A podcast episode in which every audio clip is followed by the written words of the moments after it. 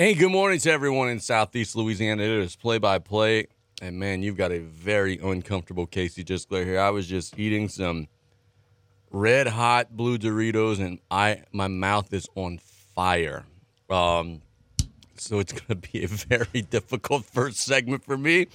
Red-hot uh, ranch Doritos? No, no, no, red-hot blue Doritos, but, it, my, oh, my God, um, it, we're struggling. We've got a very good show coming today. If I could get through the ninety minutes, Chandler Guidroz will be joining us in the next segment uh, to talk about his team scrimmage yesterday. They took on H L Bourgeois. Um, twelve fifteen, we've got Damien Saint Pierre. We've got so much to talk about. My goodness. Yesterday, the world of W W E got turned upside down on its head. Crazy stuff happened. We'll ask Damien about the ending to his middle school basketball season, what's going on biddy-wise, all that good stuff. But we start off the show today, how we always start off the show, by talking about high school boys and girls basketball, because, my God, do we have some very interesting things to talk about, um, from some things that happened in the last twenty-four hours. What's up? Need a fan. Oh, I'm, I'm I smelled them uh, ranch Doritos. Bruh, it's, it's, uh, it's bad. We're really struggling right now. Um, all right, so we go to the scoreboard from last night. Girls basketball. Big ones. Oh, my goodness, did we have some big ones. Um, Terrebonne beat East Saint John last night. And we were saying last night, okay, well, what does this mean? Terrebonne gets a big old upset win over East Saint John. The Lady Tarpons are still not going to get into the playoffs. But, God, dog, they're so close. They're like two-tenths of a point away from the twenty-eighth spot after that. But now it leads to an interesting question, Brian Callais. East Saint John is twenty-eight right now. Westgate is twenty-nine right now. Both teams have an identical thirty-two point oh seven score, which means that if there's any result in the in the state in the next couple of days, any schedule point, any win, any loss, any whatever. I think Westgate plays a game. They do. It's going to flip all of this stuff upside down. Um, man, man, man. East Saint John had a chance to really punch their ticket last night. Didn't happen for them. And now we look at that Westgate and North Vermilion matchup tonight where if Westgate wins, they're in. East Saint John's out. And East Saint John's got no one to feel sorry for but um, – because, you know, you should have beat Terrebonne last night. It is going to be a very interesting set of circumstances. And now we could definitively say, and I did the math, so I know that this is right, if any of South Lafourche's losses would have been wins, any of them, they would be in the playoffs. If you flip any one result around, they would be in the playoffs. That's got to sting so damn much, man. And, and they should, because their record would be eighteen and twelve. Come on. With an eighteen and twelve record, or even seventeen and thirteen, they are not. You should be in. It's crazy. At uh, yeah, that stings, man. That's tough. Um, last night we saw Hahnville get a sixty-five to forty-three girls basketball win over H L Bourgeois.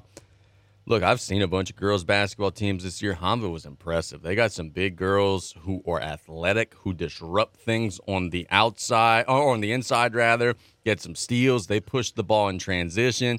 I'm looking at the numbers right now. I'm seeing Hahnville twenty-three and five, fourteenth in the state. They're going to be tough, man. I was really impressed with the way that they played. Bourgeois hung with them for a little bit, but Hahnville was the much better team. When they turned on the Jets, they were uh, they were on a different level. Yeah, and a couple of shout-outs for that game, Casey. H L Bourgeois girls, they much improved. Yes, they are. They play hard. Yes, they the do. Entire, they didn't quit playing. They kept playing hard, and I also – want to compliment the officials on that game because it, it was a twenty-five point game or so, but H L came back, cut into it. The officials kept calling the game. They they kept that game under control because they had a couple little offensive fouls. Sometimes they could have kind of gone out of control a little bit. They did a great job keeping that game under control. South Terrebonne gets a big win, uh, forty-seven to thirty-eight over Morgan City. South Terrebonne building that momentum. They won just one game last year. They have won more than that this year. They get a win over Morgan City. Berwick gets a win over Centerville, improving their playoff positioning forty-five to twenty-eight. Berwick gets the win there over Centerville. And then we see C C A gets a win over Maurepas. That was a thirty to twenty-five win for C C A. Big one for them. Houma Christian School wraps up their regular season with a forty-nine to forty win over Cabrini. They beat a four A school. That's a great win for Houma Christian School. They end their regular season and are going to be hosting an opening round playoff game. Congratulations to Coach Celestine and his team. Also, congratulations to Coach Carey and her team. C C A and Houma Christian doing some big work in our local um, two A and one A basketball scene. Now, on the boys. Last night, in the boys basketball scene, we showed up at H L Bourgeois thinking, oh, man, game of the year. It's going to come down to the buzzer. It's going to be thrilling and dramatic and back and forth, and H L Bourgeois just never got that memo. H L Bourgeois lined up last night from the opening tip and just beat the snot out of Hahnville. They jumped on them like fourteen to two or something like that, rolled to a sixty-two to forty-three win. I will be honest, and Andrew, if you're listening, I apologize, man, because I've seen you guys play five, six times. I didn't know that y'all had this gear. I saw them play Bruley and thought, eh, you know, kind of fell asleep in the fourth quarter. I saw them play Vanderbilt, eh, couldn't close out the game. I never saw them play like this yet this year. Not surprised that they beat Hahnville. I am surprised that they beat the snot out of Hahnville, sixty-two to forty-three. It wasn't even that close. The Braves got contributions from Eight Everybody. players who had multiple field goals in the game. Green was incredible. Coleman was very good. Kadar Mitchell was very good. I mean, on and on and on. The whole rot. I mean, I talked to the kid uh, Hodges after the game. He was very good. If they play like that, they could beat anybody. They are a very dangerous group going into the bracket, and they walloped Hahnville last night. It started with defense with Bourgeois. They they just had a mindset last night that they were going to rebound the basketball. A lot of times you see some guys, some teams, they wait for the ball to come. They were going to attack every rebound. And because Hahnville is a great rebounding team. They're very aggressive on the boards. And H L did a super job of controlling the boards.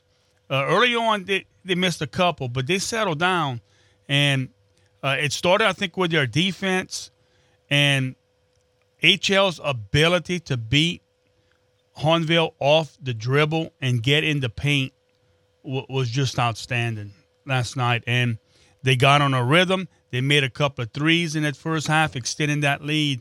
And in the second half, I think they did a great job of controlling the tempo of the game to make sure Hahnville was not going to make another comeback. David Green flying all over the floor, Coleman making shots. Uh, it was a very impressive showing last night for H L Bourgeois. They get a nineteen-point win over Hahnville.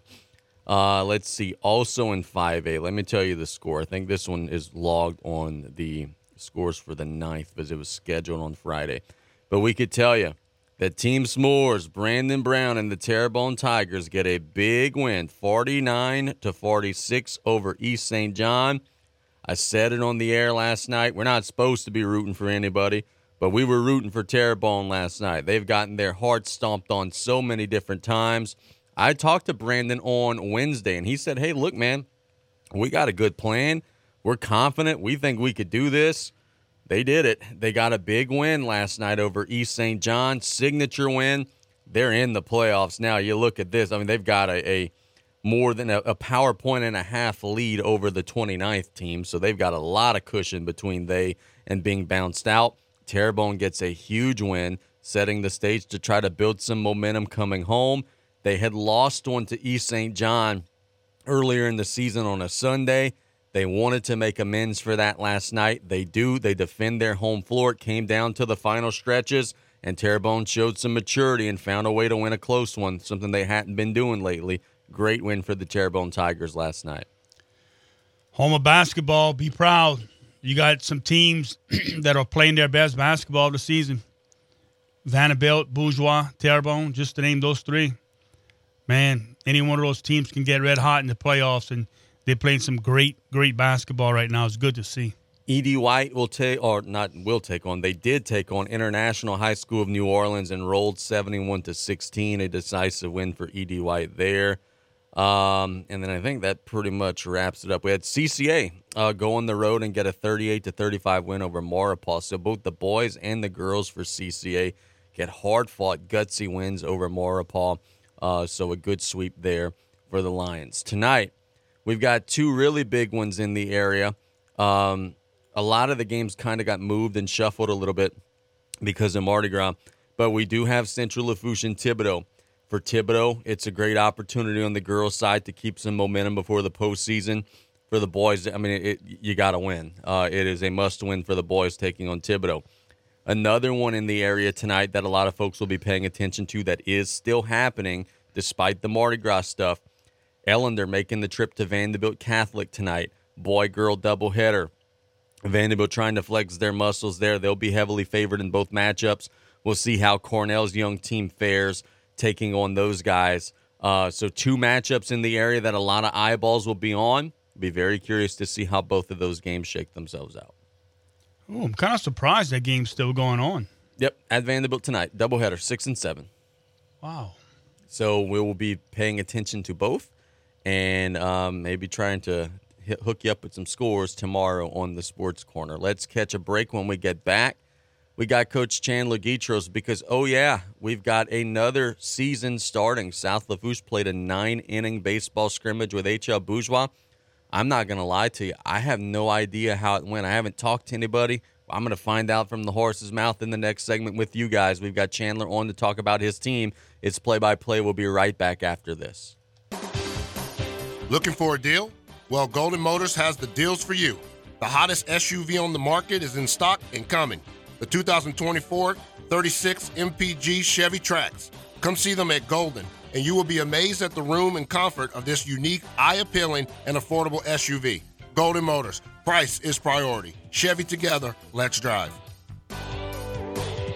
Cultivate your career in broadcasting by attending the twenty twenty-four L A B College to Career Day Conference at Grambling State University on Saturday, February seventeenth, twenty twenty-four. This professional development experience is an excellent opportunity for young broadcasters, whether you want to be on air or off air. We have a seat for you. To register and for more info, visit w w w dot broadcasters dot org. See you there.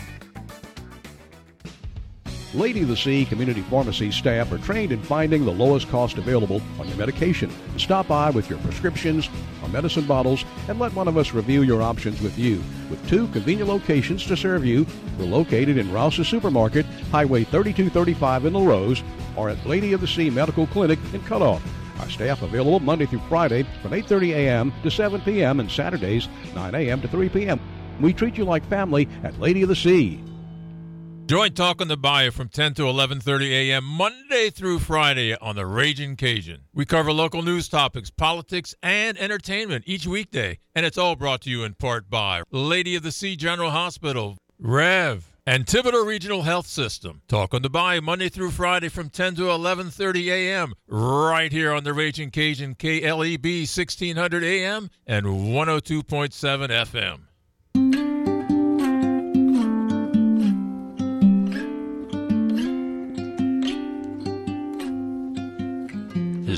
For as excited as we are about basketball right now, and boy, are we ever, we've got so many big games going on around the area. It is also the beginning stages of the high school baseball and softball season, and yesterday South Lafourche played nine innings of scrimmage against H L Bourgeois, and we have Coach Chandler Guidroz on the line now. Chandler, good morning, man. How we doing today?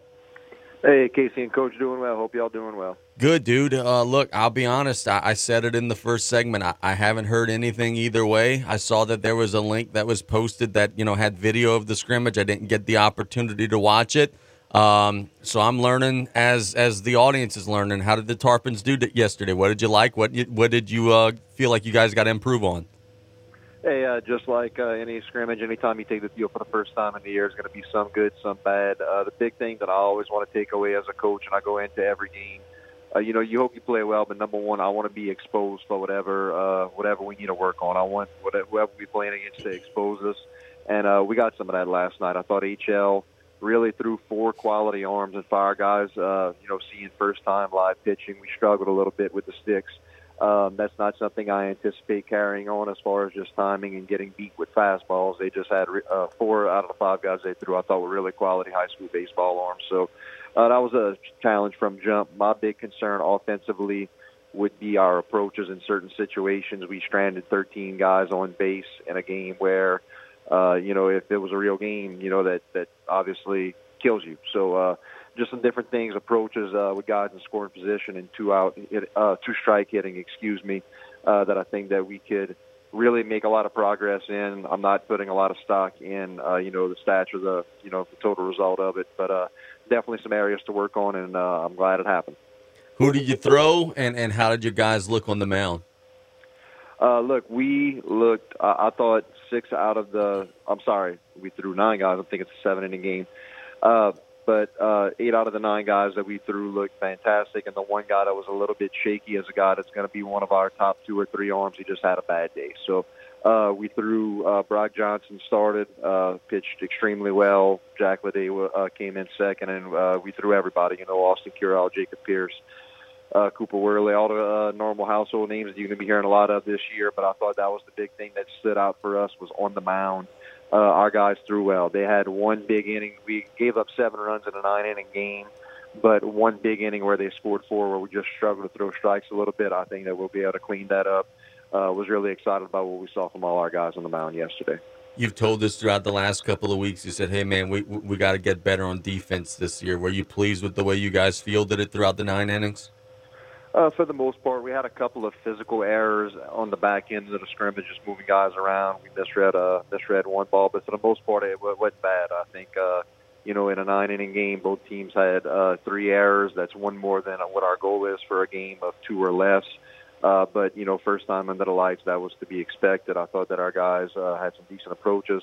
Uh, two uh, miscommunications on a first and third situation with our middle infielders, and uh, a bunt coverage mishap where we didn't have a guy uh, get to where he needed to be, lack of communication.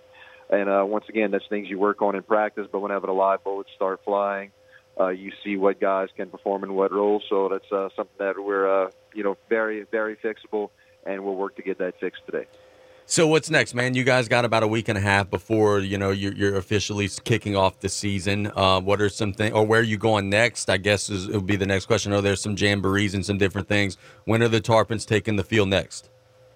Uh, right now we're looking at next Monday at four p.m. We're going to be at home in a nine-inning scrimmage against Houma Christian. Uh, you know, really excited just to get back on the field. I'm glad it's a quick turnaround. You know, we uh, we actually, this was our first scrimmage yesterday. Most teams already had two scrimmages in. Uh, you know, before uh, yesterday. I know H L were, uh, were two scrimmages ahead of us. So uh, we're excited to get right back on the field uh, on Monday against Houma Christian at home. And then next Saturday we'll be headed out to Morgan City to play Centerville in our jamboree. And uh, right after that, you know, we play on that Saturday. There's no real time for practice or anything like that. We turn around that Monday, and it's opening day against uh, North Lake Christian. Man, um What what spots out there are available? I know you said you you got catchers that are competing, and you know, maybe some outfielders that are competing. Did that picture clear up a little bit yesterday, or do you, are you guys uh, going to still and play this all the way through to the opener? No, we're going to keep it open. Uh, I think both of our uh, really the, the two guys that are competing for spots, and uh, you know, right now we have uh, Caden Angelette, Austin Curell, both competing for spots in the outfield in our lineup. Both of those guys had pretty much the same stat line. Both had some nice at bats. Each had a hit. Uh, Dane Danos and uh, Josh Mack are competing for that catcher spot. It's uh, it's wide open. We're, we're giving a competition till day one, and I thought both of those really handled themselves well behind the plate uh, yesterday. And Dane actually, I thought, threw pretty well from the mound. Um, you know, a couple of guys in our lineup that we thought, uh, you know, could really, you know, I went into it thinking that they could be guys that could be one of our nine, really looked uh, a little uncomfortable at the plate last night. Uh, so I'm anxious to see as they get more at-bats at that varsity level under their belt, uh, just how they perform. So uh, right now I'm, I'm staying open-minded. Whoever's the nine that gives us the best chance to win, uh, I think defensively we'll be able to have a few guys that can play different spots that will be able to fill in those puzzle pieces as it uh, as we may. Um, but we're going to keep it open for really everybody. You know, I, I think we have, uh, you know, five or six guys that are solidly in there, and then, you know, those other three spots, they're going to be battling until the end. Man, how important is the psychology of it all? And, like, how important is it that the kids understand that, okay, let's assume that you're not an opening day starter, but, you know, hey, that doesn't mean that you're not going to be a starter a month and a half from now. You know, guys go in slumps, people get injured, whatever, and you've told us plenty of times there have been kids who have stepped up that well over exceeded you guys' expectations and just rose to the occasion. How important is it that, you know, all those kids who are maybe not going to be in that first nine on opening day understand, hey, that doesn't necessarily mean that you're not going to still play a huge role in this team? Oh, exactly, man. And, uh, look, competition stays open. What you do at practice matters. Uh, you know, what you do between the white lines matters. Just because you're not the starter day one doesn't mean you ain't going to be starting, you know, day uh, game twenty or whatever. Uh, you you look over the past couple of years, we got guys that, uh, you know, maybe, maybe started and struggled and then ended up finding time on the bench. I think of guys like uh, Ben Martin. Ben Martin got benched because – for whatever reason, and then he battled his way back, worked his way into the lineup. That kid's playing Division One baseball. Uh, Darren Ducey uh, is a guy who, opening day lineup in the field, never played again defensively after a couple of things happened. That kid's playing college baseball. So just because you're not getting it your way right now, just because it's not being handed to you, just because it's not easy, if you work toward a goal and you work your way into that lineup, good things can happen. And, uh, you know, competition brings out the best. The cream rises to the top. And, uh, you know, baseball is one of those sports that every day is it's a new day and everybody has a shot, and that's about how you perform. Coach, looking at your schedule, uh, overall, excluding tournament games, y'all have like thirteen home games, eight away games. Uh, was that done by design, or is it something from uh, going back to last year with the facilities maybe couldn't have home games, had to play away, and, and coming back playing home this year?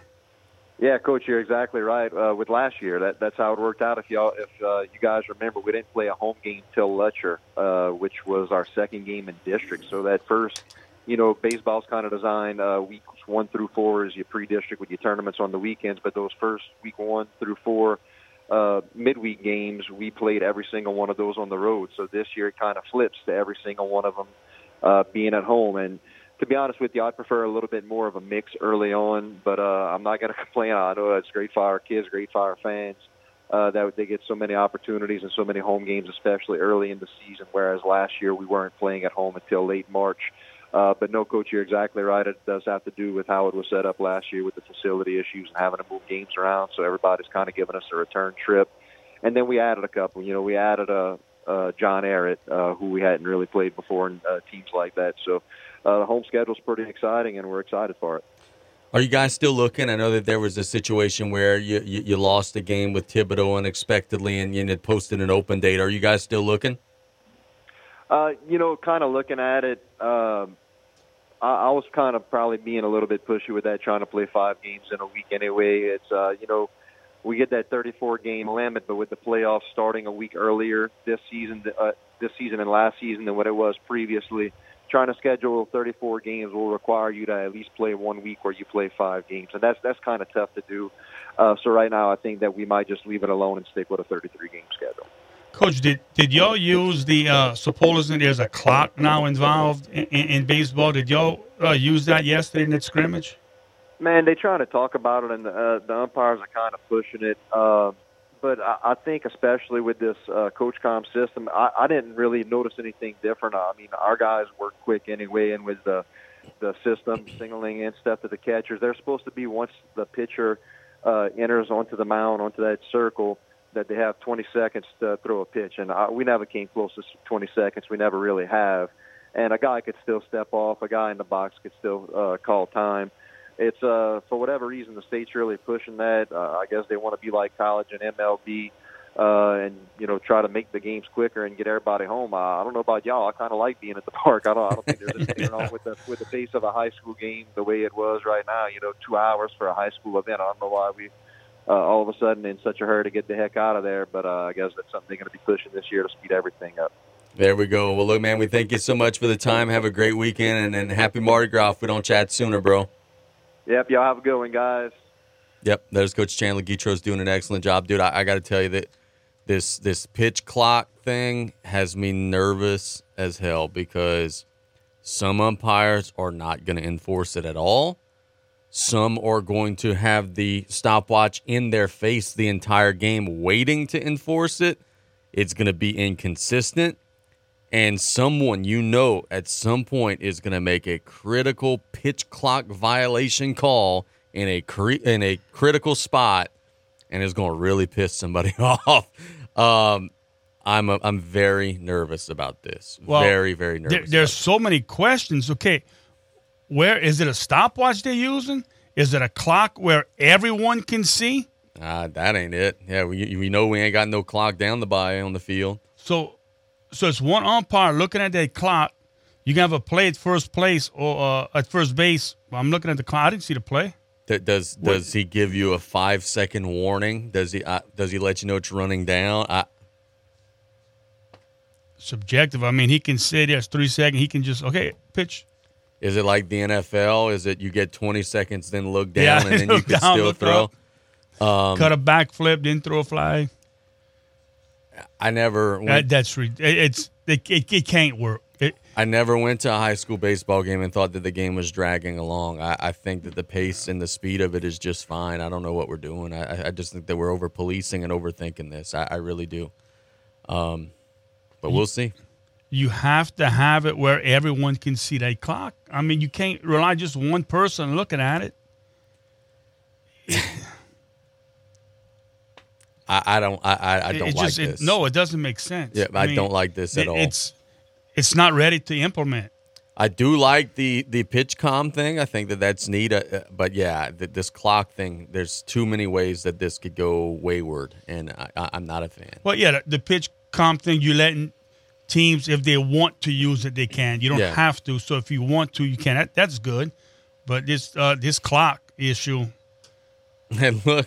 What's funny? It's gonna be an issue. What's funny with the PitchCom is at media day I asked Shane, I was like, "Hey, y'all using?" He's like, "No, man, it's a ripoff. We're not. We're calling pitches the way that we've always done it. Baseball's so, baseball." Yeah. So some coaches are, are not buying into it at all, but at least they have the option yeah, with this clock right. thing. It's it, it's a mess. But let's catch a break. When we get back, talk about some interesting Super Bowl prop bets, and I'm also I got a gift for you, man. I, I see that. Uh, I, I gotta try it. Yeah, we're gonna give a gift to Coach Brian Callais. Is it in the next better cold? Uh, I would say the opposite, actually. Yeah, well. It's play-by-play. We'll be right back after this on K L E B. It's Ram Truck Month at Southland Dodge Chrysler Jeep Ram Fiat in Houma. Not only can you get a great deal on a Ram, but you can see their impressive lineup of new commercial trucks and vans. Southland Dodge has the perfect vehicle for your business with Rams, long-lasting new pickups, or their efficient new Ram work vans. Choosing the right one should be easy. Whether you need a truck for work or home life, the Ram will do its job. Southland Dodge Chrysler Jeep Ram Fiat, sixty-one sixty-one West Park Avenue in Houma. Here for you yesterday, today, and tomorrow. Your business is as unique as Southeast Louisiana. People, culture, family. We know what it means to be local. Rev is your local communications provider with support teams that live and work in the same Louisiana communities we serve. Customer-first localism is truly in our D N A. Our promise is to bring your business the reliability and local support you deserve. We've been connecting communities in Louisiana for eighty-five years, and we're ready to serve you and your business. Rev Business. On Mardi Gras Day. Mardi Gras Day. It's Mardi Gras time, and Joe's Septic Contractors would like to let everyone know that there is still time to call in your orders for portable toilets and hand wash stations. You can order two, three, six, ten, and eighteen-stall restroom trailers. From everyone at Joe's Septic Contractors, have a happy and safe Mardi Gras. Call nine eight five, six three two, five five nine two or visit joes septic dot com. There's no place to be on Mardi Gras Day. Mardi Gras Day! No way. Advanced Eye Institute in Cutoff is your hometown eye care provider. Doctor Darby Chasson is here to serve the eye care needs of your entire family. Full-service eye medical and vision services are provided in a friendly atmosphere. For the latest in designer frames to advancements in astigmatism and bifocal contact lenses. Call Advanced Eye Institute at nine eight five, six three two, two eight eight four for your appointment today, or visit our website at vision source advanced eye cutoff dot com.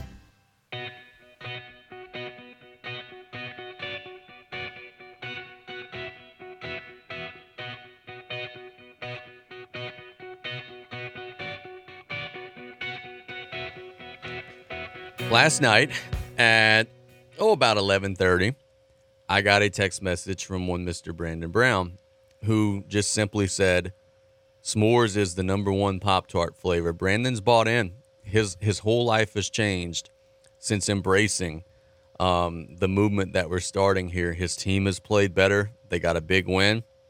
So, Brian, here on Play by Play on this Friday, I gift to you a twelve-pack of Frosted S'mores Pop-Tarts. There you I'm go, gonna, sir. I'm gonna, I'm gonna try one. Yeah. I'll I, dig into that right now and see. Yeah, we we want his honest thought. The, the fact that you are the age that you are and you've not already tried that is a little depressing. But, hey, we're, we're going to bring some change here. I'm going to uh, regard disregard the fact that it's expired. But no, it's no. not expired. Get out of here. We'll get to some Super Bowl prop bets here. We got Damien coming on in the next segment of the show. The Chiefs are taking on the 49ers.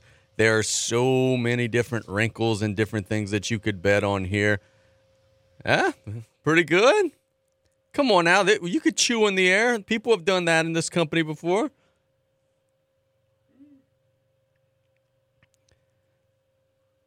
He hasn't fainted yet. Oh, that's that's always a good sign. We're changing lives here on Play by Play. Brian was telling me just a second ago that he thinks the opening kick of the Super Bowl is going to be a touchback. If you want to bet on that, minus three twenty odds. You bet ten bucks, you'll win like, I don't know, like three bucks. But hey, if you think it's a sure thing, that would be a free three bucks. Both, well, pretty much every N F L kickoff is a touchback. But I don't know, man. The nerves of these guys, you might shank it a little bit. I, I don't know. You're going touchback? Yeah. Oh, yeah. Okay. First score of the game is going to be a touchdown, a field goal, or a safety? Touchdown. Hmm. See, I'm going to go field goal. I think the 49ers are going to kick a field goal. By the way, uh, pretty good? Yeah, it is. Very good. Thank you. Thank it, you. It, it is. It is. Try, trying to enlighten people here. Will the game go to overtime? It's nine to one odds if it does. And you think they can have a lot of people betting on this game? Oh, yeah. Okay, bear with me a second. I came across this this morning. It, there are sixty seconds in a minute, twenty-four hours in a day. Mm-hmm. Adds up to eighty-six thousand four hundred seconds mm-hmm. in a day. It means there's like uh, thirty-one million five hundred thirty-six thousand seconds in a year and three point one billion seconds in a century. three point one billion seconds, seconds in, in a century. century. Okay. According to a survey by the American Gambling Association, the United States is going to wager twenty-three point one billion oh on God. a Super Bowl this year. So seven centuries worth of seconds. So you want to know how big twenty-three point one billion actually is? twenty-three point one billion seconds ago was August of twelve ninety-one. Oh my God. The month the nation of Switzerland was founded. That was when that was Tom Brady's rookie year. Yeah. Oh man. So yeah, people are going to be betting. Yeah. Oh yeah. I think there's going to be a little bit of money thrown around. Um, total penalties accepted over under ten and a half. Under. Oh, you they're going they to let them play. play. Oh, they they let they're going to let them play. See, I would. I don't know, man. I, Isn't it the guy that did the Saints screw up that's the official? Like, he's going to want to be on T V, right? I did, think... he, did he throw a flag? Uh, oh, yeah, fair enough. Very well said. Uh, team props. The 49ers, over or under twenty-three and a half points. Hmm. I think this is going to be a defensive struggle. I don't yeah, think either I, team I would... is going to score a whole lot. I would go under there. Even though under is plus odds, under is minus one oh five. I I don't think either team's going to be able to move the ball on the other. I think that, honestly, and I don't mean to be a Debbie Downer, I think there's a chance that the game Sunday is kind of boring. I think that there's a chance that it's like seventeen to thirteen or something like that. Chiefs over under twenty-three and a half. Man, I, I'm thinking somewhere as that game is going to be, in, it's in, I think in the twenties. I, yeah, okay. Like twenty-six. Some twenty-six twenty-one. Over under one thirty-five and a half rushing yards for the 49ers. Oh, that man. One feels tough. That one feels right about right. But yeah. then again, if McCaffrey breaks like a, a sixty-yarder, then yeah. it's gonna it's gonna skew everything. And the Chiefs over-under, by the way, is one hundred eight and a half rushing yards. The 49ers do give up a little bit of rushing yards from time to time. Uh, let's see. Who do you think is the most likely player to score a touchdown? That got to be Christian McCaffrey, right? I mean, he's scored one like every game for the last two and a half years. I, I would think he would be the surest bet. Yeah, well, what about Kelce? Kelce's plus one oh five. So um, you would get more than what you bet if Kelce scores a touchdown. Rashee Rice plus one forty-five. Deebo Samuel plus one sixty. Pacheco minus one fifteen for the Chiefs. I that That's what's concerned with the Chiefs' run and attack. I don't – I looked at that one, man, I – that's scary. I don't, it's iffy. I, I don't have odds here. Oh, no, I do have odds here. I was about to say I don't have odds, odds here on Mahomes, but I would I would think Mahomes would maybe run one in. He's plus four sixty. Um, I am going, we talked about off air, I am going the over with the quarterbacks combined rushing. Yeah? I think that's around maybe fifty or so.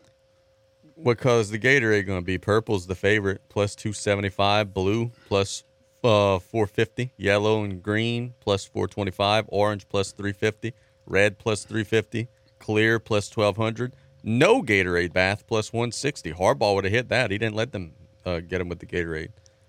Yeah, what what if it's water? Water, yeah, that plus twelve hundred. Clear slash water is mm-hmm. plus, plus twelve hundred. Per, how how do they know that purple it would be such a clear yeah, favorite? I, have they have they studied film of the the Chiefs and 49ers Gatorade containers to see what color that they that's the preference of the team? It says here, orange has been the most popular color over the years, but blue has been the winner for the last two Super Bowls. So blue has a two Super Bowl winning streak with plus four fifty odds. What about the national anthem? Uh, da, da, da. I don't see that. Oh, I do see that here. Over or under eighty-four and a half seconds. Reba McEntire singing. Oh, man. You see, normally it's a minute and a half, I believe. Yeah. Well, they're, they're thinking she might have a little pep in her step because they're going eighty-four. So you're saying it might be over. Well, no, it. Golly. You see, I was hoping it would be a minute and a half, and I was gonna, I would definitely take the under. Yeah, but they, yeah, they went. They, they know what you're coming with there. There are people that are dumb enough to bet on who's going to win the coin toss. Of course, that's an even fifty-fifty. Both teams have even odds there. But sometimes with a coin toss, okay, it's heads or tails. Sometimes they come with the toss with the the emblem for the both the teams. So what's heads or tails? Ah, fair enough. I, I I think the home team in that is heads and the visiting team is tails, but don't quote me on that.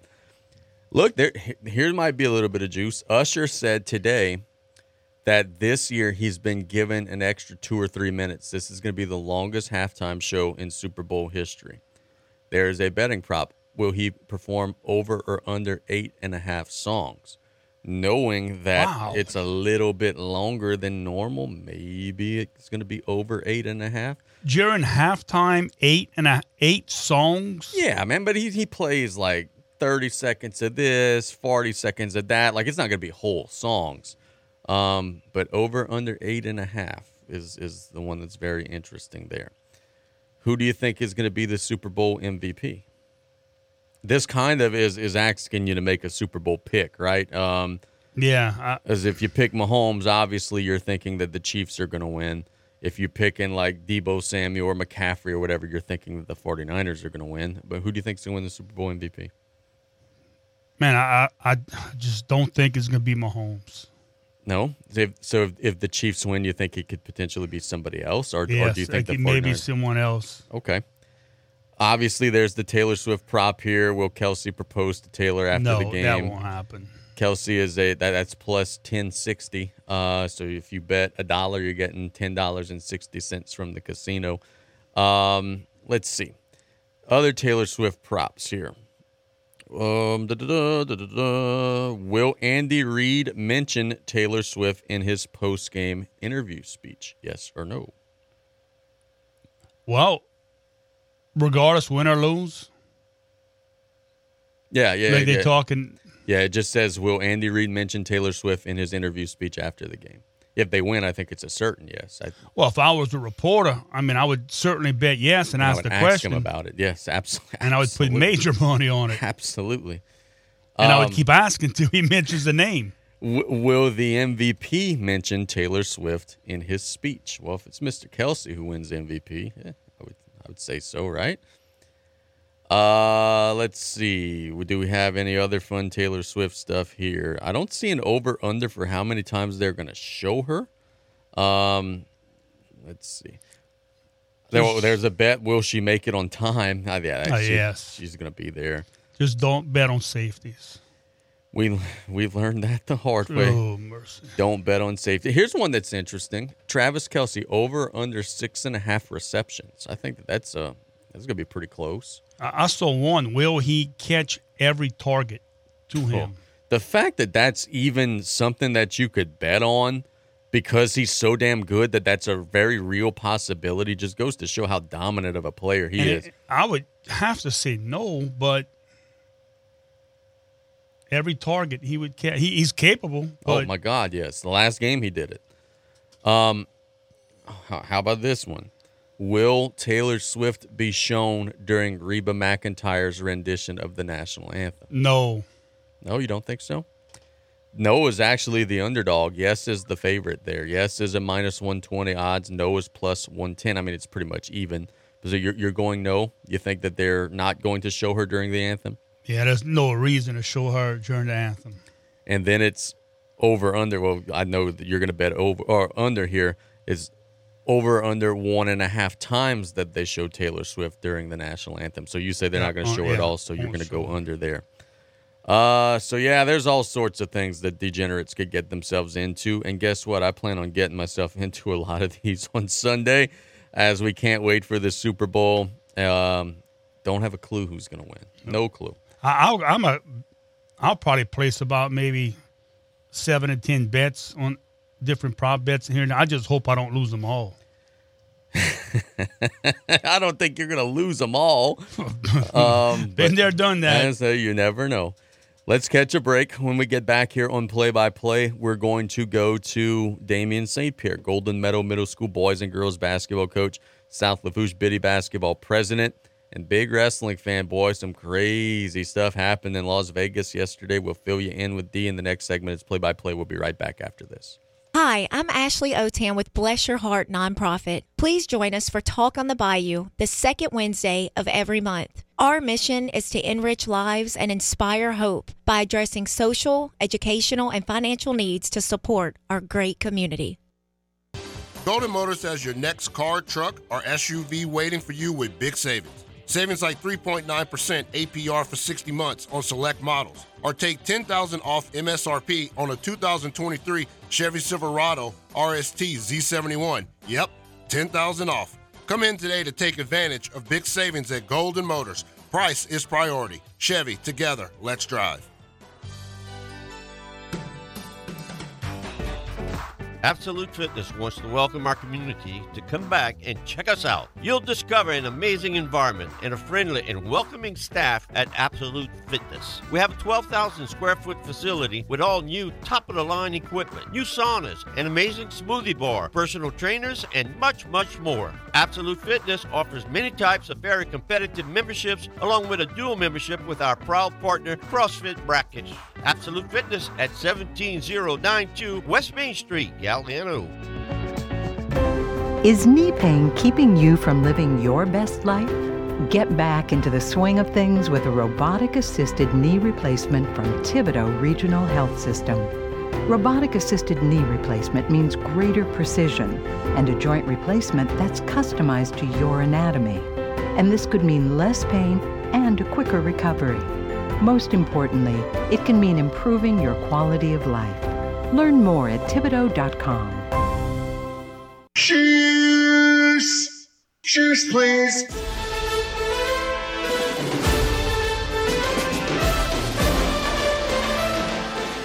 Welcome back to Play by Play here on this Friday. It's Friday and it's a little north of twelve fifteen, which means we're making a trip out to Golden Meadow. We got Damien Saint Pierre on the line. Coach, good afternoon. How we doing, buddy? Hey, Casey, good to be back. I feel like I haven't been on in like a month, man. We got a lot going on in the world. Oh, do we ever, bro. There's so much to talk about. First, I want to give you guys some attaboys and some attagirls because I spent my Sunday in the Biddy Gym, and so often we read on social media how everything about youth sports is wrong and all oh, this person was complaining and the officiating was bad and blah, blah, blah, blah, blah. Well, Sunday, everything went great. You guys had a championship game scheduled for like five o'clock. We were out of the gym right after that. Everything went smooth. The officiating was good. Everybody was mostly well-behaved. We hear so much about the dirty side of youth sports. I definitely wanted to shout you guys out for running an awesome tournament, bro. Everything went off without a hitch.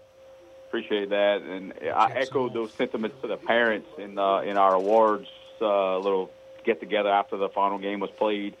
Not an ounce of drama. I mean, it was uh, the, the kids played hard. The coaches coached. They didn't complain to the officials. The officials did a great job.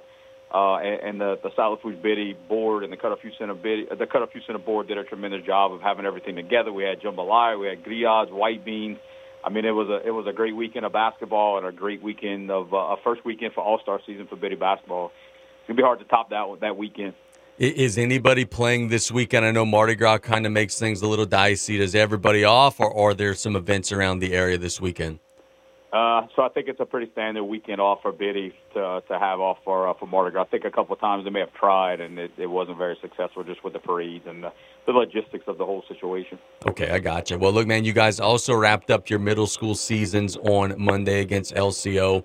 Um, I think the testament or, or, or the, the biggest telltale of a, of a good coach is a team who makes his, his club better from the last day to the first day. I think your ladies and your guys both got better. Didn't get the result you wanted against L C O, but, man, I know you got to be proud of the season as a whole. Man, it was a, it was a good night, and I, I, I thank you guys for, for covering it, and I, especially putting in the podcast. I get to listen to all the trash that Coach Callais talks about me on the, from the sideline. I don't get to hear that normally live. Uh, but, no, a tremendous night for, for our community, our basketball community between Golden Meadow and La Rose. And uh, the games are well played. You know, sportsmanship was top-notch. And, look, man, at, at the end of the day, uh, La Rose just has a little more depth than what we have. I think, uh, you know, the first half we played both games incredibly close, and I think we may have surprised a few folks that weren't wearing red. Um, and just credit to the kids and credit to, to the coaching staff, just having everybody was ready. Um, you know, we've been using those those three letters, and I think I said that in the, in the pregame, N T L, nothing to lose. You know, the last couple of weeks of the season, just kind of going through our parish. We didn't have a chance to win parish. We, you know, we wanted to place high, um, but we kind of took on that, that, that vibe of, hey, we have nothing to lose, and we're going to go out there and play some good quality basketball. And I, I think that's what we did on both sides, on the girls' side and the boys' side. We handled pressure. We made shots. Um And the girls, we just we had a hard time scoring, and then and Cammie Pete goes down in the second quarter, and we had a lot of girls that just stepped up and into that role, um, into roles that they don't normally have to play, and they did tremendous. They did a tremendous job. And on the boys' side, we came out, we made shots, and I, I knew that was coming. And uh, Coach Drew kind of nudged me on the sideline and said, "Man, last practice we were we were money. We had to we had to kind of calm down and save some makes for the game."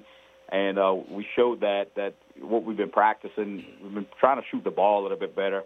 And uh, pressure, we bro- we broke the pressure pretty consistently. We got looks, but, man, on the inside, credit to Coach Polk and what he does with his with his kids.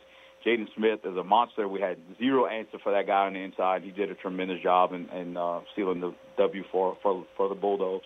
Bro, I know that you bleed Golden Meadow red through and through, but as I'm scrolling through social media throughout the course of the week, I'm seeing a lot of L C O players, you know, hey, thanks for everything, Coach D, and, you know, they're members of the Flash family. I see a young lady on the Lockport girls, their family saying the same thing, you know, hey, it's all big family. I know you got a few on the Raceland girls team that are, you know, part of the family, and then Emmy over at Thibodaux and some others there.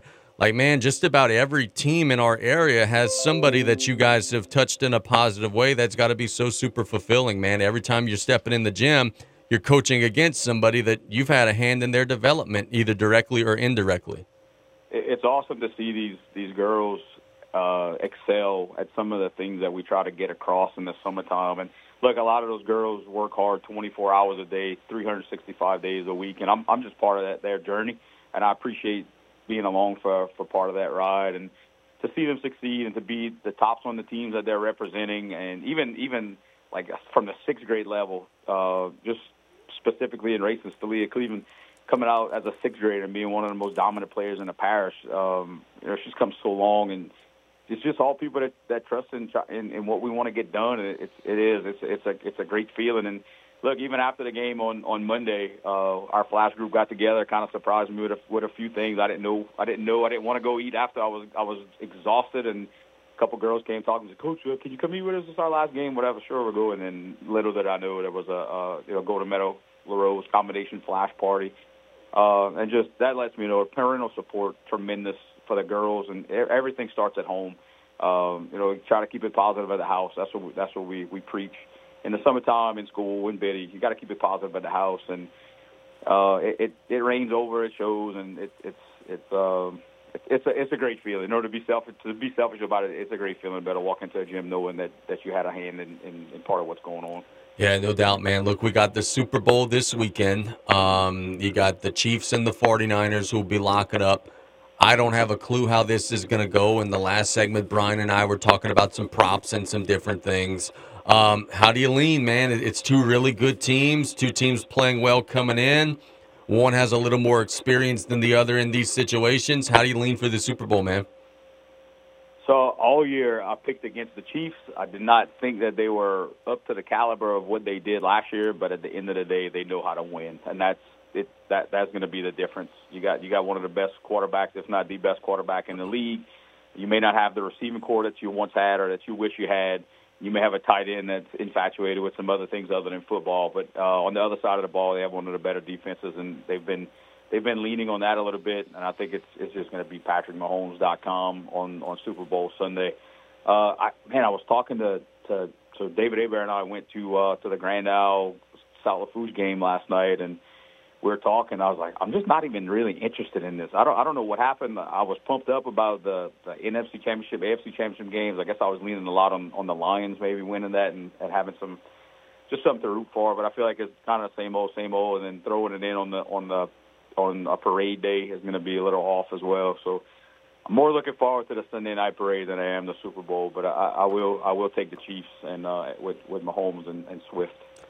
Dude, it, it, are there any of these crazy props that you'll be laying a little action on? I, I gave a tip in the last segment. Usher has announced today that his Super Bowl halftime show is going to be two minutes longer than normal, so maybe over on the total number of songs he's going to perform. Like, do you get involved in any of that crazy stuff on Super Bowl Sunday?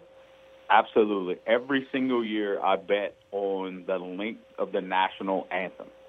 And I, I don't know who it is. I haven't taken a look at it yet, but Jamie Foxx has won me a tremendous amount of money in, look, my, in my day. So y- look, only look. You are going to get this, Damien. And, and if you think back to WrestleMania eight and Bobby the Brain Heenan, it's Ariba McIntyre who's singing the national anthem. Man, the Brain, that's good stuff. So if we go on Reba, if I if I know my country music stars, we're gonna we're gonna take the under on the on the national anthem length. Okay, that sounds like a winner to me. Um, Turtle said he thinks Travis Kelce's proposing to Taylor if, if the Chiefs win the Super Bowl. Are you are you buying the Cinderella fairy tale ending there?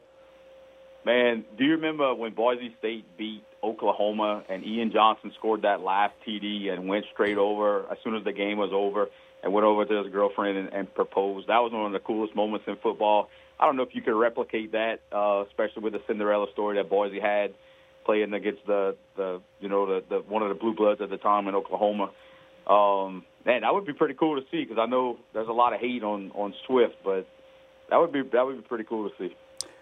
Man, our, our guy in the world of boxing, Jonathan uh, Guidroz, kind of said on social media that, like, he don't know if he's going to fight again. Apparently just having a hard time finding a fight or with the right price or whatever it may be. And um What what'd you make of that, man? Is he is he done, or is it a situation where he's just trying to leverage and get a little more for a future fight? Like, it would be such a shame if we didn't see him again, just as he was starting to get hot. What do you make of that whole situation, man?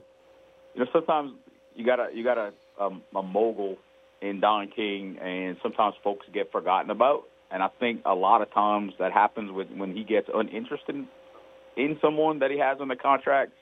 Um, maybe one of those, hey, I don't have anything now for your brother type of deals, type of booking deals, like, you know, that goes on in the world of professional wrestling. Um, and Jonathan maybe not happy with that. Maybe he, I, I don't know any backstory, or I haven't, and I haven't talked to Jonathan about it. Um, but it just seems like a lot of Don King heavyweights end up being on the shelf for a while. Then he'll keep them, they'll pay enough money to these sanctioning bodies to keep them ranked uh, as long as they're a little active. And towards the end of that tenure, he'll kind of throw them in against somebody that they shouldn't be in because they got a really, really good record, and they're just kind of there for the taking. So I'm hoping that's, that's maybe Jonathan sees the writing on the wall and sees the history that that Don King has, and he doesn't fall down that road and just decides to, you know, he's got to do what's best for him. He's got to do what's best for his family. And when that payday comes, he, he may he may need to jump on that, but maybe he's avoiding that happening. The Pelicans are fresh off of a win against the Clippers, who came in smoking hot. They're thirty and twenty-one. New Orleans is taking on the Lakers today. I was a little surprised that yesterday the trade deadline came and passed and New Orleans did not make a move. Um, but apparently, according to the reporters, the, the Benson family doesn't want to pay the luxury tax, so they didn't want to add salary. Man, it's a little frustrating, bro, because I really think that the Pelicans are just a small tweak here or there away from being in the upper echelon. And to hear that money from a billionaire was what kind of stood in the way, that's a little bit disheartening, man. I'm a little disappointed in that. Casey, I know someone that was probably severely disappointed that the that the Pelicans beat the Clippers the other night. I, I don't know. I think your guy maybe maybe doesn't have any rings. I'm, I'm not. Yeah, I've heard that. I've heard that a couple times. I know he's an avid listener to our twelve fifteen, so shout out there. Um, you know, I, we sat here on the same, you know, doing the same thing a couple years ago, and we were, say, we were we were kind of talking, hey, look, the Pels are primed for that four or five spot, and then the following year, you know, maybe make a splash in free agency and do something, and then, you know, the the injury bug hit, and then everything else hit them, and I feel like we're sitting back and being a, maybe could say the same thing present time. They're they're good in that four or five spot. And, look, they're a tremendous basketball team, as, again, as long as they're healthy. And they're doing a lot of good things. I don't personally don't believe they're ready for that or prime for that championship run. But I do believe they're that three to five area type of team that could get in the playoffs and make a little run and then maybe add some veteran leadership going towards the next season to be ready to get into that two, three top spot. I think that's where they're sitting. Maybe that's why they didn't make a move. They know. But at the same time, with the injury bug that they have been dealing with over the past couple of seasons, you may want to make that move now because next year you never know what's going to happen. It may be a, a rerun of, of what's been happening the prior the prior years. So I guess either way you look at it, they're looking at next year to make that championship run. Um, I guess they're they're going to weigh on the side of not what's been happening and not spend that money now. So let's talk about W W E. This is one of the biggest reasons why we wanted to have you on. There's all sorts of crazy stuff happening. One week ago today, Cody Rhodes comes out, says, hey, you know, Roman, I want to beat you. I want to take your title, but I've been consulting with people, and I'm not going to do it this year at WrestleMania. The Rock's music hits. He stares down Roman. We go off the air, and it looks like we're getting Rock versus Roman at WrestleMania. There was a lot of backlash and outcry from fans who didn't want to see that. So we scheduled a press conference last night in Las Vegas, and it is jam-packed. The fans are going insane. Um, Roman Reigns comes out and says, hey, I'm the champion. I decide the main event, and I choose The Rock. I want to fight The Rock. The Rock comes out, starts talking about his family tree and his lineage and why his family's the royal family of wrestling, and is trolling the Cody Rhodes fans, calling them Cody crybabies, and is kind of cutting a heel promo. Cody comes out, says, you know what? You know, you guys are doing too much. I changed my mind. I want to challenge Roman. It's my choice. Rock and Roman are livid. Y'all know it's we decide WrestleMania, nothing else. Cody's saying, hey, I won the Royal Rumble. I want Roman. Then they're going back and forth talking about one another's families. And it, this initially was just Cody and Roman going at one another. But then at some point, Cody struck a nerve and got on The Rock's nerves. And The Rock said, hey, bro, you talk about his family. You're talking about my family. You talk about his blood. You're talking about my blood. He slaps the crap out of him. And as the press conference ends, Triple H is doing an interview, and The Rock and Roman are walking out together. And The Rock is F-bombing and saying he's going to Uh, bleep, bleep, bleep it and smash his teeth in. And I don't know what the hell's going to happen at WrestleMania, but that press conference yesterday was wild. And, dude, they got so many damn options now. It is going to be a fun two months, brother. So I have not been keeping up as much as I as much as I want to with basketball season, but now's the time to, to kind of kick in for me. But just hearing that, and, and I've I've seen, unfortunately, I've seen on TikTok that the latter part of what you just ex- described, and it's always wrestling when it's really really good blurs that line of reality and fiction, and that this is kind of that that time that it's doing that because. When I went to the, the comment section, it was, oh, look, Rock, great, great, uh, great acting skills, or blah, blah, blah, and your people just trolling everything that's going on. But the more that I listen to you explain that, do you think it's possible that we're setting up a four-way match to unify those two belts? Is that in the realm of, of, of possibility? I guess it could be. I see another theory out there that's saying, on night one, it'll be Rock and Roman teaming up against Cody and Seth, and then Cody versus Roman in night two with the Rock and, you know, Seth involved in some way. I don't know. And but that's the thing, bro, is that we don't know, and that's what I think is most exciting. Because, man, there's literally like ten, fifteen different ways they could do this that make sense. Is the Rock or are the Rock and Roman really united? Roman said, "Hey, I want to fight you," and then no more than ten minutes later, they were united because of the old adage: "Hey, I can make fun of my family member, but you can't. I'm going to stand up for my fa-. like it." There's it's crazy, bro. They've got so many different layers. It's going to be so much fun to see. And I, I agree with you one hundred percent. What I what I'm enjoying is, and again, I haven't watched. I'm just kind of seeing clips and whatnot. Is the fans on and the "We Want Cody" situation. How he kind of got that opportunity ripped from him, which makes it makes him into a Daniel Bryan WrestleMania thirty type of, of of face, where everybody's for him because you know the underdog did this and they're stripping it away from him what he rightfully deserved. And you, we all know how the Yes Movement turned out, and it was it was a tremendous time for wrestling. I, I was I was there, and it was it was great. Was that was that thirty or that was the other one? I've been to two of them. Either way, I've been to two of them there. Humble brag right there. Um, It may turn into a situation like that where they the fans force the writers to turn something in, turn something their way because they refuse to support what's going on, and that's always fun. That's my favorite part of wrestling when when the crowd actually gets their way and forcefully makes that happen. You know what my favorite part of wrestling is? When the crowd turns someone from a heel to a babyface, back to heel, back to a babyface at least ten times during a match. I. I've been a part of that. Yes, you have. Yes, you have. Um, look, man, let's let's talk about this really quick before we wrap up. Um, the L S U women's basketball team gets a big win last night over Vanderbilt. The men get hammered earlier in the week against Tennessee.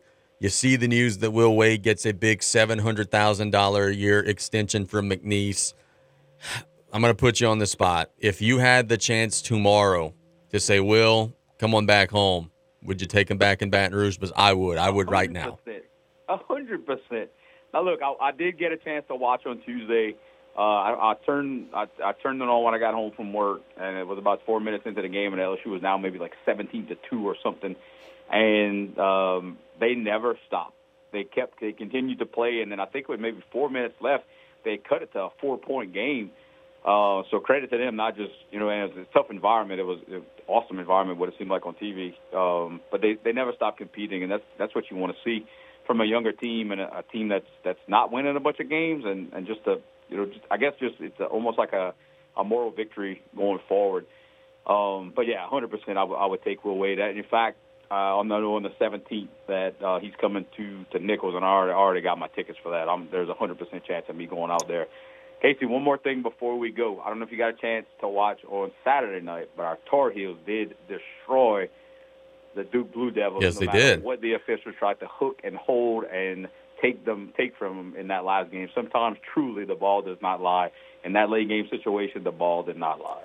I agree with that one hundred percent. Unfortunately, North Carolina dropped one at home a couple days later, but we won the one that matters. And, Damien, while we're talking college basketball, dude, Uh, is anybody going to win the national championship? I don't know that there's any great team this year. North Carolina, I think, is strong. Kansas, pretty good. UConn, Purdue, good. Uh, but, bro, there's not a great team. The, the N C double A, like, you could just rip up my bracket already before, like a month before it even comes out. I don't have a clue who's who when you look at the top twenty-five right now. I felt like we had the same conversation last year before going into the bracket. That's the beauty of college basketball. If you own the the single, the one and done type of situations in those tournaments, even in the conference tournaments, by far, the conference tournaments and March Madness by far my favorite time of the year for sports, no matter over anything else. That's the time to bet. That's the time to see these little teams that nobody's ever heard of, and, and they make their way to Cinderella stories. The, the stories write themselves, man. But the, like you said, um, uh, it, it you, you don't know. And I know Carolina did drop that to Clemson, but uh, I remember watching T V on, in my, on my back porch last Saturday, Saturday before Carolina beat Duke, the referees gifting a win over Clemson, gifting Duke a win over Clemson. Oh, yes. Uh, yes, they did. With zero point four seconds left to put them at the free throw line. That was a travesty. So Clemson should have had two wins over, over the Blue Bloods of the A C C. Sounds like a winner, bro. We thank you so much for the time. Have a great weekend, brother. Uh, same to you guys. Thanks, Casey. Yep, that is Coach Damien Saint Pierre doing an excellent job, as always. He's the same uh, line of thinking as me. If I could get Will Wade back to Baton Rouge uh, t- tomorrow, let's do it. I'm, I'm tired of watching L S U get blown out. I wouldn't. Yeah, you're not you're not a Will Wade guy. No. Um, here's my thing, bro. The stuff that he did. Oh man, bro, he played. He paid players. Literally everyone does. Everyone did it before, but literally everyone he, he does just, it now. He got caught. He wasn't smart about it. Now you can do it. Now you could do yep. it. Here's my question for you. Okay, like a guy like Will Wade or a guy like Bruce Pearl or Bill Self, these guys who have been caught doing shady stuff. Now that that shady stuff is no longer illegal, will they get into more advanced shady stuff now? Why like, not? Is, like, is a cheater just a cheater no matter Why what? Not? Why like, not? Yeah. Will Will Wade be buying houses for these? Like, mm-hmm. wh- where does it stop? Um, But, uh, yeah, I, I would take him back tomorrow in, in, in Baton Rouge. I think that he is better than what we have now. And, yes, I that would be a move that I would love to see happen. L S U got a win last night over Vanderbilt. Um, they took care of business eighty-five to sixty-two. One thing that I'm noticing with L S U, and you and I have talked about this here now a couple of times, Haley Van Lith is starting to play like an All-American. She struggled mightily to start the year. Last night, she didn't have her best shooting night, thirteen points, but she did have seven rebounds and two assists. To me, she's the wild card. Reese is going to get a double-double. Morrow is going to get a double-double. Michaela Williams is going to make shots. If Van Lith plays like Van Lith is capable of playing, this is a team that can win the last game of the season. Since the South Carolina game, she has really upped her play. I don't mean to put her just on one girl, but I think that she's the X factor. Another good performance from her last night, and the Lady Tigers win by twenty-three. I agree one hundred percent. If she plays the way she's playing right now in the tournament, L S U wins back-to-back.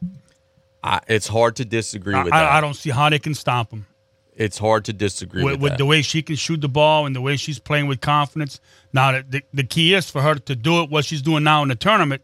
If she can do that, I don't, I don't see anyone beating L S U. Last night, the Nichols women got a huge win. We talked so much about the men, and, and rightfully so. Coach Justin Payne and his team at home defeated previously seven and two in conference Texas A and M Corpus Christi, seventy to sixty-seven. You look at the box score, the Colonels started Treya Bruce last night. She got a spot start.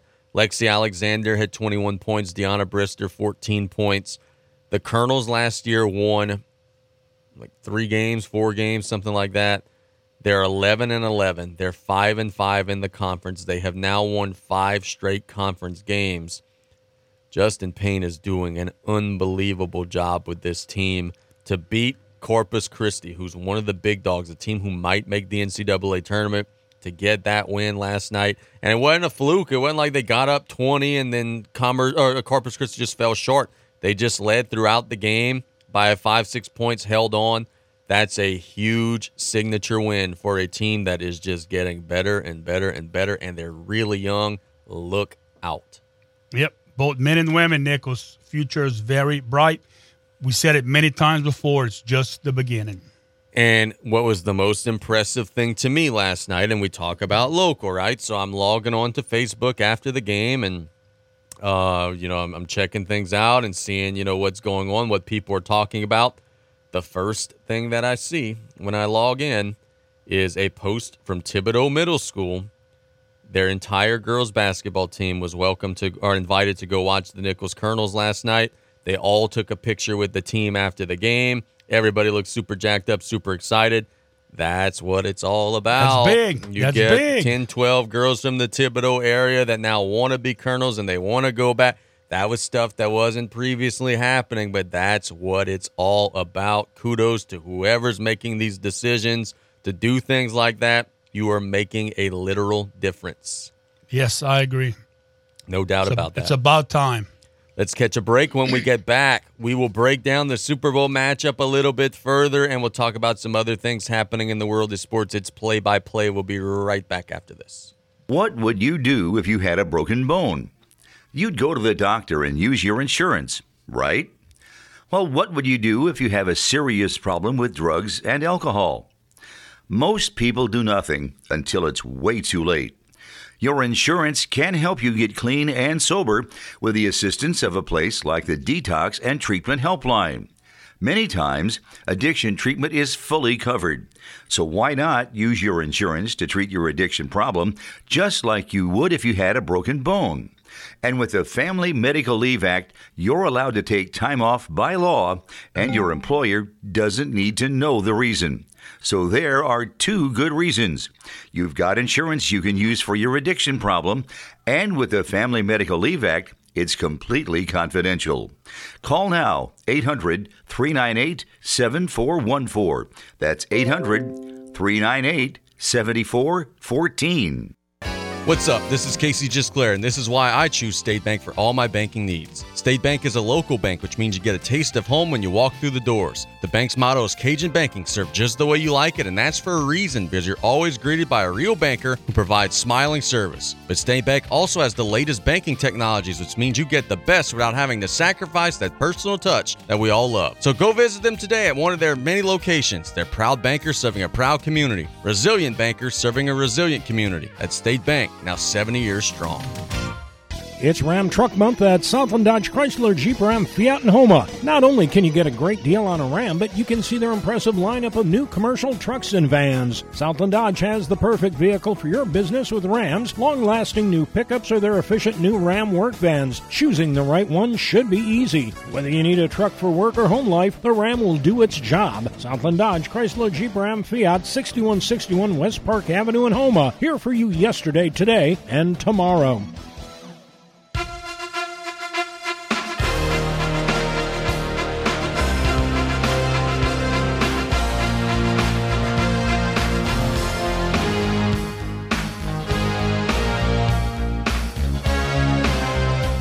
I know that you are a little bit of a conspiracy theorist when it comes to sports and things maybe being manipulated. Um, I see a story here on E S P N dot com saying that there have been more bets, listen to this, more bets placed on Travis Kelce to score a touchdown Sunday than there have been on anything involving the 49ers combined. So Travis Kelce, if he scores a touchdown, is going to gut the sports books around the country. Oh. You're a conspiracy theorist. If he catches one, expect to see that holding flag or that push off, an illegal man downfield. If the books really are controlling everything, expect Kelce to get the old Bret Hart screw job on Sunday, my friend, because the books, and it says here in the story, can't think of another player who demands so much attention, according to the vice president of trading of Caesars Sportsbook. The books are going to get gutted if Kelce scores a touchdown on Sunday, which leads me to believe he might not be scoring a touchdown on Sunday. The books don't lose very often. You're bringing up a point right here where we didn't talk about it. The officials. It's your boy who did the Saints and the Rams yeah, game. They, uh, look, on a big stage, some of them are very, very good at what they do, if you get my drift. How, well, look, in the N B A, we've already talked about this. Scott Foster just is oh. blatantly a crook. I mean, wherever he's at, he's going to – and look, it's not always to decide who's going to win or who's going to lose, but if Scott Foster decides in the middle of an N B A game, hey, every quarter both teams are going to be in the bonus, and guess what? We're going to have a ton of possessions, and the game's going to go over. I have no doubt that that happens a ton in the N B A. I think it does happen a little bit in the in, in the N F L as well. Let's talk about this. the Chiefs are going for like their third or fourth Super Bowl here in a, in a very short stretch. The 49ers are trying to win their first one since the nineties. Um, this is truly a quarterback-driven league, right? Everybody often says, oh, if you don't have a quarterback, you don't have a chance. I think that's the biggest reason why my Cowboys haven't been in the last few years is because I don't think Dak Prescott is at that level. Kansas City has a better quarterback than San Francisco, but San Francisco, I think, has a better team than Kansas City does. To me, that makes this interesting. I could see a world, though, Brian, and then though I am probably going to be picking the Chiefs tomorrow on the Sports Corner. This matchup reminds me a little bit of when Tampa played Kansas City, and Tampa just lined up and buried Mahomes all game long. I want to see how the Chiefs block that mean and nasty 49er defense because I do think the 49ers have a better roster. How much of a deodorant can Mahomes be? How much of that stink can he cover up? He's got a chance to really um, solidify his place as one of the all-time greats already on Sunday.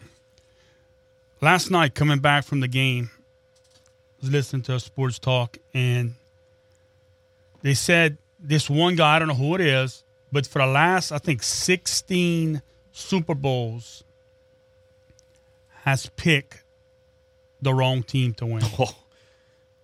And wow. And he, he's not picking like the loser. He's picking, he's actually trying to pick the winning team.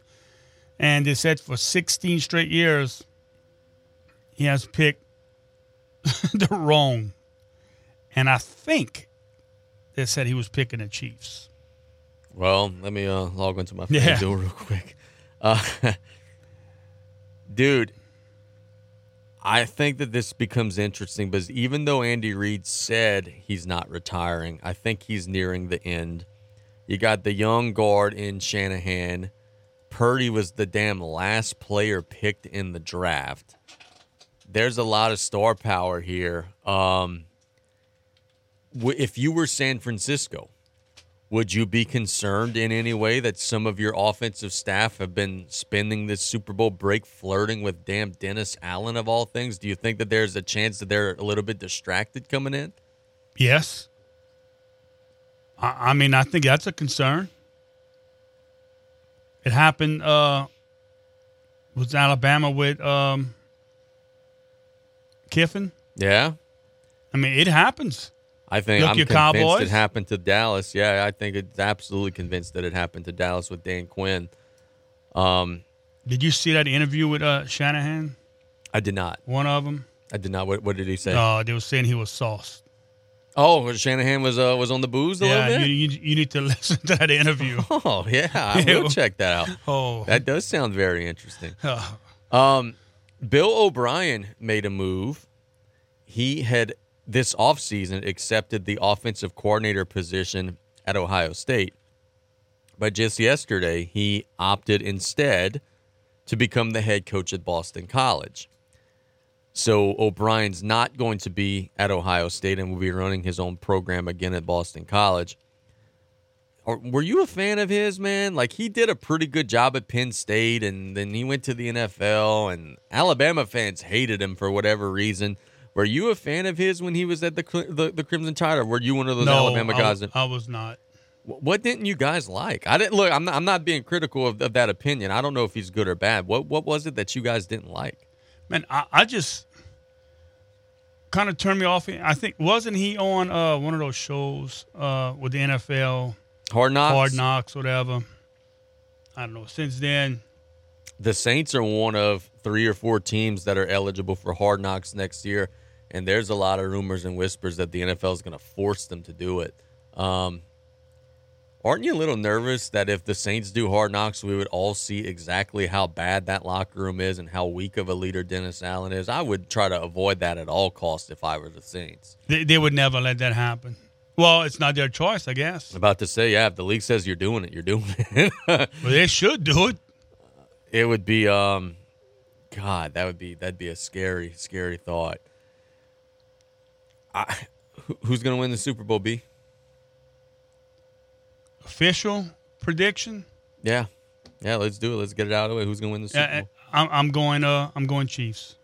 Mm. And the um, the, a couple of reasons. I, I I just think their defense, Spagnuolo does a great job. I think they may be able to run the ball. I know it's tough against the Fort, but they might be able to run the ball a little bit more, opening things up for that passing game. And one of the biggest things is getting to the Super Bowl. The 49ers have not been playing their best. Now, people are saying, oh, they due to play their best game coming up, but they haven't played their best in the playoffs. So I would give I, I would lean to the Chiefs in this game. Let me ask you this. My friends and I have been debating this all week, and I'm curious to hear your thoughts.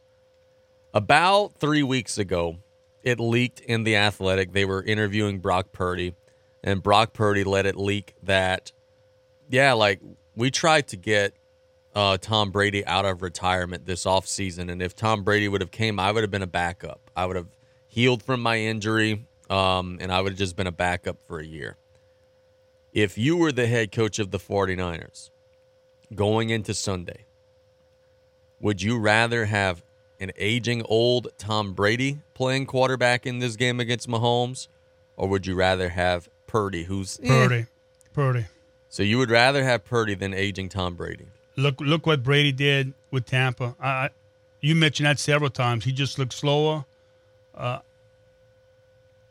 man, I, I would go with Purdy. I, and I know it might be crazy, but with the GOAT, not going oh, with the GOAT. Well, yeah, you're, yeah, you're not saying uh, that, that Purdy's better than Tom Brady all time. You're saying he's better than him right now. Right. Yeah, which, would, as a forty-something-year-old, that's probably what should happen. Um, man, so let me ask this with a different flavor. If Tom Brady would have come out of retirement again and would have signed with San Francisco, would San Francisco be in this spot in the Super Bowl? No. You don't think so? No. So you think he's completely washed and, and can't do it anymore? Yeah. I, I tend to agree with that. Last year, look, I, hell, I think Baker Mayfield was better this year for Tampa than Brady was for Tampa last year. Um, but, boy, there's always these what-ifs and these different things that you could look at, and, and that certainly is a, is a big thing is, you know, hey, Tom Brady maybe could have been a 49er, and then how different would all of this stuff look should that have been the case? Over the weekend, we got Nichols making a road trip, men and women trying to defend their strong positioning in the Southland Conference. Colonel's trying to stay hot. We got a bunch of top twenty-five action. And, hell, it's Mardi Gras, man. You doing any parade stuff? Uh, I'm, I may do one Mardi Gras day uh, on the North Shore.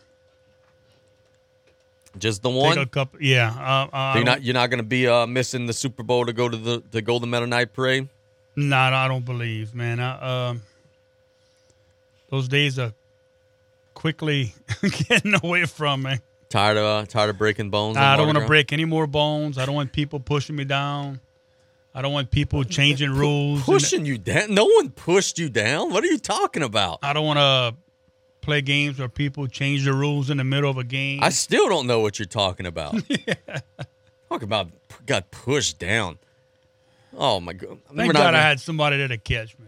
Yeah, we're not even we're not even gonna go there. And then no one changes the rules whenever we're playing it. Come on, man, get out of here with that stuff. Um, what what you doing? You you going to parading? I don't know, man. Um, I got invited to go party uh with some of our friends at over three T on Saturday. I might do that, but I don't know. I kind of like not doing anything during Mardi Gras. I don't like getting hit in the face with, you know, plastic objects. And that's the thing, man. Like, a lot of people know me and stuff, so like they want to, oh, hey, what's up? Rah! Yeah. Yeah. Um, so I do enjoy the the uniqueness of the season, but it's not my favorite season. I will say this, though. If anybody catches some moon pies and they want to deliver them, yeah, just come bring them here to Coastal Broadcasting. I will eat every last and, one. And what is our schedule next week, you know? We've got Monday play-by-play and Ellender off Tuesday, I'm guessing. But are we play-by-play Monday? Or what? I, I would think so. Um, yeah, we'll have to find that out. We again, reminder, three o'clock for the J V South Lafourche and Ellender. Hopefully we're able to get out of Houma in time before the parade starts, and we will. And look, your Cowboys here. With- hey! Cowboys are looking like they've hired Mike Zimmer. Man, that's a good get. Look, I really like Dan Quinn, and I like what Dan Quinn has done. Um, but, dude, Mike Zimmer could go. That's, that's He's sixty-seven. But you know what I like about that? He ain't going to want to be a head coach again. He He's going to be there for the next two, three years. He's going to coach Micah Parsons. He's going to coach you know, Diggs. And that's a really good get for my Cowboys. I'm excited about that. I think it's a great hire for them. Do you think that um, Kubiak, he's going to get introduced Monday, next week? Or? Uh, maybe after Mardi Gras, I think. I, I don't know if they would do it right away. Um, but is there, we'll see. I mean, I, I think it's the guy. Is there any chance if Eric Bieniemy calls and is like, hey, yo, Dennis, what's Should up? be. So so you would be willing to break that word that you got from Kubiak? Oh, yes. Business is business, yes. right? You got to figure out a way to try to, to win some games. Don't know that that is I even remotely will, a possibility. But... Um, but that would certainly be a very interesting phone call should that call take place. And, yes, by the way, it does look like Mike Zimmer. I didn't even realize this until you told me is going to be the next Dallas Cowboys defensive coordinator. So that's really cool. Thanks to everybody for listening. And I don't know what to do with myself. We don't. You have... made your pick. I didn't listen. Oh, um, I, I didn't make my pick. I'm going to go with the Chiefs. The 49ers are a minus one and a half point favorite. But I'll be honest with you, my biggest pick in the game is under 47 and a half. I really don't think either team's going to be able to score as easily as Vegas thinks. I think the Chiefs are going to pressure Brock Purdy. I think that the 49ers are going to slow down Kansas City. I think the teams are going to move the ball. But I think it's going to be the long drives, which are going to take a lot of time. I don't see a ton of possessions. Give me the Chiefs uh, twenty-three to seventeen, which is under 47 and a half. Yeah, and tomorrow in the Sports Corner, we're going to have these party props that Buddy brought in with Hell yeah. all kinds of bets. Hell yeah. We're going to tell you all sorts of ways to lose your money on Sunday or, or maybe win money, too. You never know. Quarterbacks run. Run. Quarterbacks run. Yes, we want the quarterbacks to run. We tonight are not broadcasting from Central Lafourche, but both Brian and I are making the trip. If you're in the gym, come say hello. Central Lafourche taking on Thibodaux. Ginormous game. We've also got Vanderbilt hosting Ellender tonight, and we'll tell you who's won all of those games tomorrow on the Sports Corner, which will be from ten to twelve on E S P N one hundred point three and also here on K L E B. So that's the end of the week for us. Hope everybody has a wonderful rest of the day. Look, man, if y'all going to a Mardi Gras parade, don't be stupid. Don't do anything foolish. Don't do anything that's going to make me have to work over the holiday and writing about your shenanigans. So everybody, Sports Corner, have a wonderful rest of the day. God bless. You're listening to K L E B, sixteen hundred A M and K two seventy-four D E, one oh two point seven F M, Golden Meadow.